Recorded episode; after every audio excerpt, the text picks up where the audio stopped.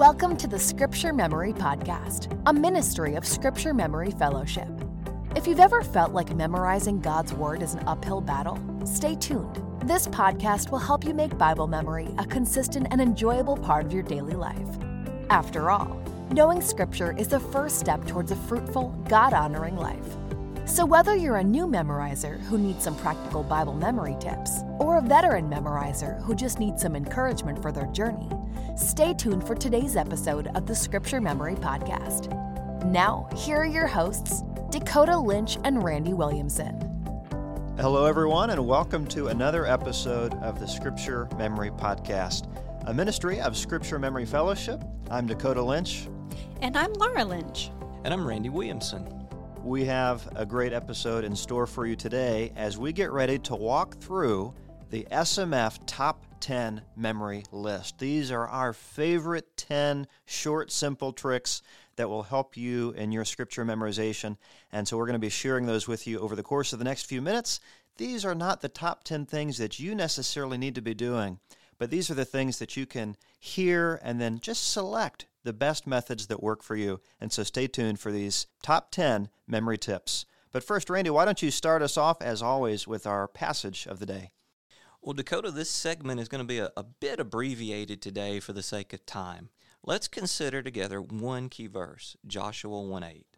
Moses is dead, and so God commissions Joshua as his designated leader to usher the people into the promised land. Now, Joshua faced many obstacles. There were powerful enemies in Canaan. He had to deal with wayward Israelites, so many things. His path to success, though, was to meditate on the scriptures and lead according to their truths. Here's Joshua 1 8. This book of the law shall not depart from your mouth, but you shall meditate on it day and night, so that you may be careful to do according to all that is written in it for then you will make your way prosperous, and then you will have good success. Randy, that's one of my favorite passages of Scripture. And it occurs to me that so often in life we feel very busy, overwhelmed with the tasks at hand.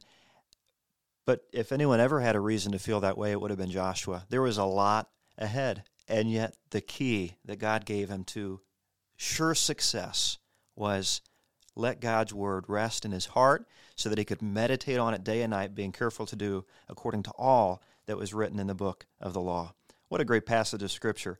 Laura, why don't you start us off with number 10 on our top 10 list of Scripture memory tips? All right. Number 10 is picture it. If you're memorizing a narrative, such as Jonah or Revelation, or just a, a smaller passage, whatever it is, close your eyes and picture the scene unfolding. Let the story come to life. That's great. Number nine, draw it. Maybe you're memorizing Psalm 119, verse 103. It says, How sweet are your words to my taste, sweeter than honey to my mouth. If you're trying to memorize that, pull out a pen and paper and, and draw the words of the verse, and maybe a honeycomb appears in the picture, and something that's going to help you have a tangible, visual representation of that verse as you draw the scripture.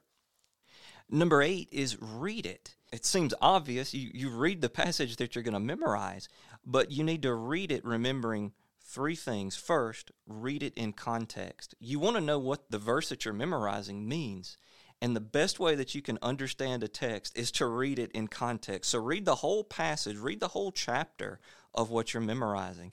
Then, after you read it in context, you want to read it second repeatedly. Uh, we like to say read it seven times, read it over and over again. I think back to when I was studying classical guitar, I considered having a piece ready to perform when I could play it through seven times with no mistakes. It's just something about reading it, saying it seven to ten times that, that gets it in our system. And then the, the third thing to do is read it enunciating the words. Go through each word and, and enunciate, emphasize every word working your way through it. Number seven is write it. Write out the memory verse with a new line for each phrase. Then erase one line at a time and fill in the blanks from memory. This is great, especially if you have a whiteboard. Your Sunday school teacher might have done this as a kid, and it works. Write your verse out, erase a word or a whole line at a time, and practice reading it again and again, filling in those blanks. Now, many of you know, speaking of that particular tip, we have an app called Verse Locker. It's completely free. And when you're practicing your verses, there's a method in the app called Blur. It'll show the whole verse, and every time you hit Blur, it hides some of the words, and, and your job then is to fill in those blanks from memory. So, for those who are experimenting with the write it technique, Verse Locker could be a part of that process. Number six is recite it. Recite the whole verse from memory seven times. So, you read it seven times, now you recite it seven times. And by the way, this is where I sometimes get lazy. I have a friend who is constantly reminding me, he says, Dakota, when you've memorized a chapter and you finally say it word perfect for that first time, remember that you've said it incorrectly many more times than you've ever said it correctly. You have to keep going back over it, overlearn the passage, because what happens with our memories as time goes on? They fade. So if we start out with, let's say, 80% accuracy, in months to come, that's going to become 60, 50, 40%. So we've got to start at 100% accuracy. We've got to know it so that as our memories do fade, we still retain a reasonably high level of accuracy going forward. Number five is review it. We have to consistently review what we've worked to memorize because we suffer for something that I call memory drift. Over time, we either omit words or we add words to it. And so we have to go back and review it it's like weeding the garden. Weeds are going to pop up, so you've got to be diligent to get those weeds out so that only the crop, only the flower is there. So that means daily you need to repeat your verses, review the old ones before learning new ones. Have those locked down before pursuing new passages.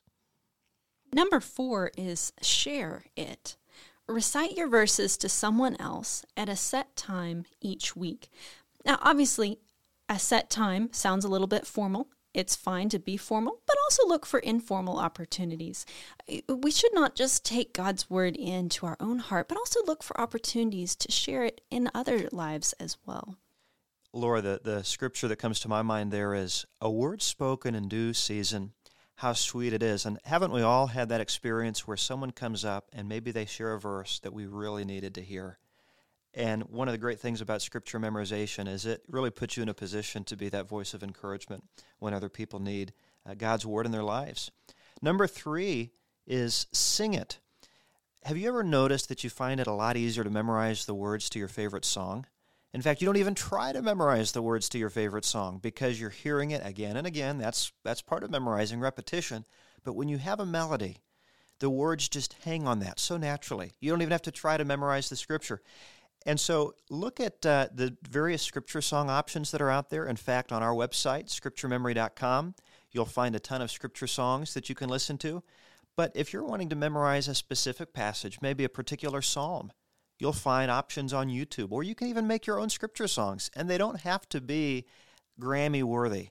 These can be songs that recycle the tunes to Amazing Grace and Mary Had a Little Lamb, but whatever it takes to get God's Word in your heart, and singing it is one of the best ways that I've found to memorize Scripture.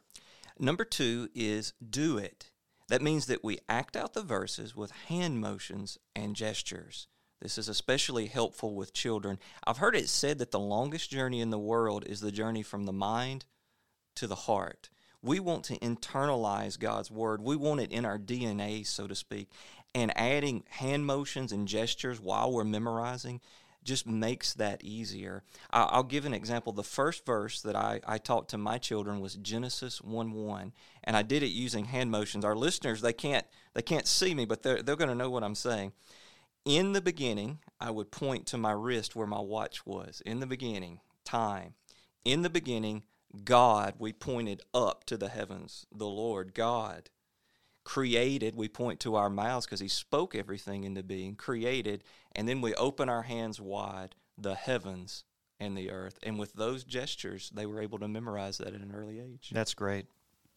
And finally, number one, live it. Obey the verse.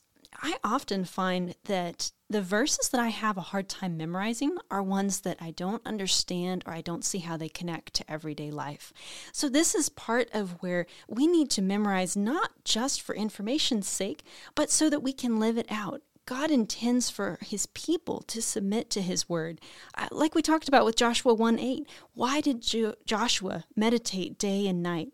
to do according to all that is written in it. So live out your verses. Don't let it be just an academic exercise. It needs to flow into your heart and into your life, and you won't regret it. I love that. That's one of the best ways to memorize Scripture. Laura, as you said, when it's becoming part of our life, that helps lock it in memory because the words have meaning. And at the same time, that's one of the best reasons to memorize Scripture. It's a, a way to memorize and a reason uh, uh, that we should be memorizing in the first place. Well, that is all the time we have for this episode. As always, thank you for joining us for the Scripture Memory Podcast. We hope that over the course of the next couple of weeks, you'll incorporate some of these tips into your life. Obviously, we all benefit from living out the verses that we're memorizing. But with those other tips, find some that work well for you. Incorporate those into your routine and see how they help you in your scripture memorization. As always, we hope you'll subscribe and join us next time for another episode of the Scripture Memory Podcast. Thank you for joining us for today's episode of the Scripture Memory Podcast, a ministry of Scripture Memory Fellowship. At SMF, our mission is to help you know, live, and love God's Word. If you're ready to take the next step in your Scripture memory journey, visit us online at scripturememory.com or download Verse Locker, our free Bible memory app. As always, be blessed today as you take time to enjoy God's Word. And be sure to join us next time for another episode of the Scripture Memory Podcast.